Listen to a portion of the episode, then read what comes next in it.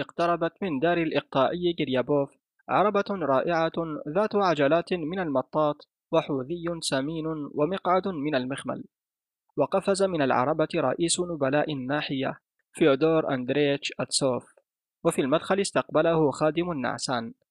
وسأل رئيس النبلاء السادة في البيت؟ قال الخادم لا يا سيدي السيدة ذهبت مع الأولاد في زيارة. أما السيد فذهب مع المزموزيل المربية لصيد السمك منذ الصباح. وقف أتسوف قليلا وفكر ثم توجه إلى النهر ليبحث عن جريابوف. ووجده على بعد فرسخين من البيت حين اقترب من النهر وعندما تطلع أتسوف من الشاطئ المرتفع إلى أسفل ورأى جريابوف ندت عنه ضحكة. فقد كان جريابوف وهو رجل ضخم ذو رأس كبير جدا جالسا على الرمل متربعا على الطريقة التركية. يصطاد السمك. وكانت قبعته منزلقة على قفاه ومالت رابطة عنقه جانبا. وبجواره وقفت إنجليزية طويلة نحيفة بعينين جاحظتين كعيني سرطان البحر وأنف كبير كمنقار الطيور يبدو أشبه بالشص منه بالأنف. وكانت ترتدي فستانا أبيض من الموسلين بدت من خلال نسيجه الشفاف بوضوح كتفاها الصفراوان الناحلتان. ومن حزامها الذهبي تدلت ساعة ذهبية وكانت هي أيضا تصطاد. ومن حولهما خيم صمت كصمت القبور. كانا كلاهما ساكنين كالنهر الذي طفت عليه عوامتا سنارتيهما وضحك أتسوف قائلا الرغبة كبيرة والنتيجة مريرة. مرحبا يا إيفان كوزميتش. فقال جريابوف دون أن يحول عينيه عن الماء. آه أهو أنت. وصلت؟ قال أتسوف. كما ترى وأنت ما زلت تزاول التفاهات لم تتخلى عنها بعد؟ قال جريابوف يا للشيطان طول النهار أصيد منذ الصباح الصيد اليوم سيء لا أدري لماذا لم أصطد شيئا لا أنا ولا هذه البعبع نجلس ونجلس ولا نمسك حتى بشيطان واحد. كارثة. قال أتسوف أبصق على ذلك. هيا نشرب فودكا. قال جريابوف انتظر ربما اصطدنا شيئا. قرب المساء يتحسن الصيد. إنني جالس هنا يا أخي منذ الصباح. ملل فظيع. لا أستطيع أن أصفه لك. يا للشيطان الذي جعلني أتعلق بهذا الصيد. إنني أعرف إنه هراء ومع ذلك أجلس. أجلس مثل أحد الأوغاد مثل المحكوم بالأشغال الشاقة وأحدق في الماء كالأحمق ينبغي أن أذهب للمحصد ولكني أصيد السمك. بالأمس في خابونيفو أقام البطريق قداسا ولم أذهب. بل جلست هنا مع هذه الحفشة مع هذه الشيطانة. ما هذا؟ هل جننت؟ قال أتسوف بخجل وهو ينظر ناحية الإنجليزية. تسب في حضرة سيدة؟ بل تسبها هي.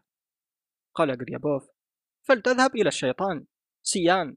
فهي لا تفقه حرفا بالروسية. سواء بالنسبة لها أن تمدحها أم تسبها. انظر إلى أنفها. إنه وحده يجعلك تسقط فاقد الوعي. نجلس أياما طويلة معا فلا تتفوه بكلمة. تقف كفزاعة الطيور وتبحلق في الماء بعيونها الجاحظة. تثاءبت الإنجليزية وغيرت الطعم ثم ألقت بالسنارة في الماء. ومضى جريابوف يقول إنني أندهش كثيرا يا أخي. تعيش في روسيا منذ عشر سنوات ولا تعرف كلمة واحدة بالروسية. بينما يذهب أي إقطاعي صغير من عندنا إليهم وعلى الفور يبدأ يرطل بلغتهم. أما هم فالشيطان يدري ما هذا. انظر إلى أنفها. إلى أنفها انظر. قال أتسوف حسنا كفاك. هذا محرج. ماذا فعلت هذه المرأة حتى تنهال عليها؟ قال غريبوف إنها ليست امرأة بل آنسة. لابد أنها تحلم بالعرسان. هذه الدمية الملعونة وتفوح منها رائحة عطن. كم أمقتها يا أخي؟ لا أستطيع أن أنظر إليها دون انفعال. ما إن تحدق في بعينيها الكبيرتين حتى ينتفض بدني كله كأن مرفقي ارتطم بالدرابزين. إنها أيضا تحب صيد السمك. انظر إنها تصطاد وتتعبد وتنظر إلى كل شيء باحتقار. تقف هذه الماكرة وتحس نفسها إنسانا أي سيد الطبيعة. فهل تدري ما اسمها؟ ويلكا تشارلزوفنا تفايس. تفو لا يمكن نطقه. وعندما سمعت الإنجليزية اسمها حولت أنفها ببطء صوب جريابوف وقاسته بنظرة احتقار ورفعت عينيها عن جريابوف إلى أتسوف وغمرته بالاحتقار أيضا وجرى كل ذلك في صمت وعظمة وبطء. فقال جريابوف وهو يقهقه هل رأيت كأنها تقول هاكم؟ آه أيتها البعبع إنني لا أبقي على هذه الدودة إلا من أجل الأطفال. ولولاهم لما سمحت لها بالاقتراب من ضيعتي لعشرة فراسخ. أنفها بالضبط كمنقار الصقر وخصرها هذه الدمية تذكرني بمسمار طويل أود لو أمسكتها ودققتها في الأرض. مهلا يبدو أن سنارتي تغمز. وقفز جريابوف وشد السنارة وتوتر الخيط وشدها جريابوف مرة أخرى فلم يخرج الشص. فقال وهو يتأفف يا للشيطان اشتبكت. يبدو اشتبكت بحجر. وارتسمت المعاناة على وجه جريابوف وراح يزفر ويتحرك بقلق وهو يدمدم باللعنات ويشد الخيط. ولكن الشد لم يعد بنتيجة وامتقع جريابوف وقال يا للأسف ينبغي أن أنزل إلى الماء. قال تسوف دعك من هذا. قال جريابوف لا يمكن قرب المساء يتحسن الصيد. يا لها من مهزلة فليسامحني الله. سأضطر إلى نزول الماء. سأضطر. وآه لو تعلم كم أنني لا أود نزع ثيابي. يجب أن نطرد الإنجليزية. من المحرج أن أخلع ملابسي أمامها. فهي مع ذلك سيدة. ونزع جريابوف القبعة ورابطة العنق. وقال مخاطبا الإنجليزية. يا miss إيه إيه. يا miss فايس je vous prie. كيف أوضح لها؟ كيف أقول لك لكي تفهمي؟ اسمعي. إلى هناك. اذهبي إلى هناك. أتسمعين؟ وغمرت مس فايس جريابوف بالاحتقار وصدر عنها صوت أنفي. ماذا؟ لا تفهمين؟ أقول لك امشي من هنا. أريد أن أخلع ملابسي أيتها المصيبة. امشي إلى هناك. إلى هناك. وشد جريابوف المس من ذراعها وأشار لها إلى الخمائل وجلس.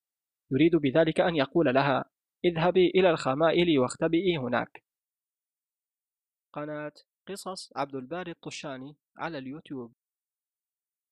ولعبت الإنجليزية حاجبيها بحيوية وقالت بسرعة جملة إنجليزية طويلة وانفجر الإقطاعيان ضاحكين قال جريابوف هذه أول مرة في حياتي أسمع صوتها.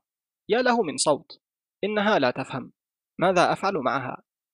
قال أتسوف دعك منها. هيا بنا نشرب فودكا قال جريابوف لا يمكن.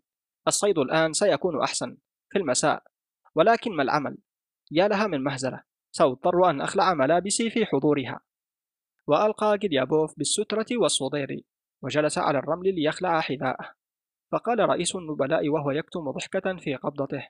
اسمع يا إيفان كوزميت إن هذا يا صديقي تهكم. امتحان قال جريابوف لم يطلب منها أحد ألا تفهم. فليكن درسا لهم لهؤلاء الأجانب. نزع جريابوف حذاءه. وتجرد من ملابسه الداخلية وأصبح كما ولدته أمه. وأمسك أتسوف ببطنه وأحمر من الضحك والخجل. ولعبت الإنجليزية حاجبيها وطرفت عيناها. وعلى وجهها الأصفر طافت ابتسامة احتقار متعالية. وقال جريابوف وهو يربت على فخذيه ينبغي أن أبرد جسمي قليلا. قل لي يا فيودور أندريتش من فضلك لماذا يظهر الطفح على صدري كل صيف؟ قال أتسوف أسرع بالنزول يا حيوان أو استر نفسك بشيء. فقال جريابوف وهو ينزل إلى الماء لو أنها تخجل هذه الفاجرة. أوه الماء بارد. انظر كيف تلاعب حاجبيها ولا تبتعد. تتعالى على الغوغاء ولا تعتبرنا بشرا. وعندما غاص في الماء إلى ركبتيه شد قامته الهائلة وغمز بعينه قائلا دعها تعلم يا أخي أننا لسنا في إنجلترا. وغيرت مست فايس الطعم ببرود. وتثاءبت وألقت بالسنارة وحول أتسوف نظرة وفك جريابوف الشص المشتبك وغطس في الماء ثم خرج وهو يشهق. وبعد دقيقتين كان جالسا على الرمل يصطاد من جديد. ابنة ألبيون أو ابنة إنجلترا. للأديب الروسي أنطون تشيخوف بصوت عبد الباري الطشاني. شاهد أيضا أحد هذه الفيديوهات الظاهرة أمامك على الشاشة ولا تنسى الاشتراك في القناة للمزيد من القصص القصيرة من الأدب العالمي.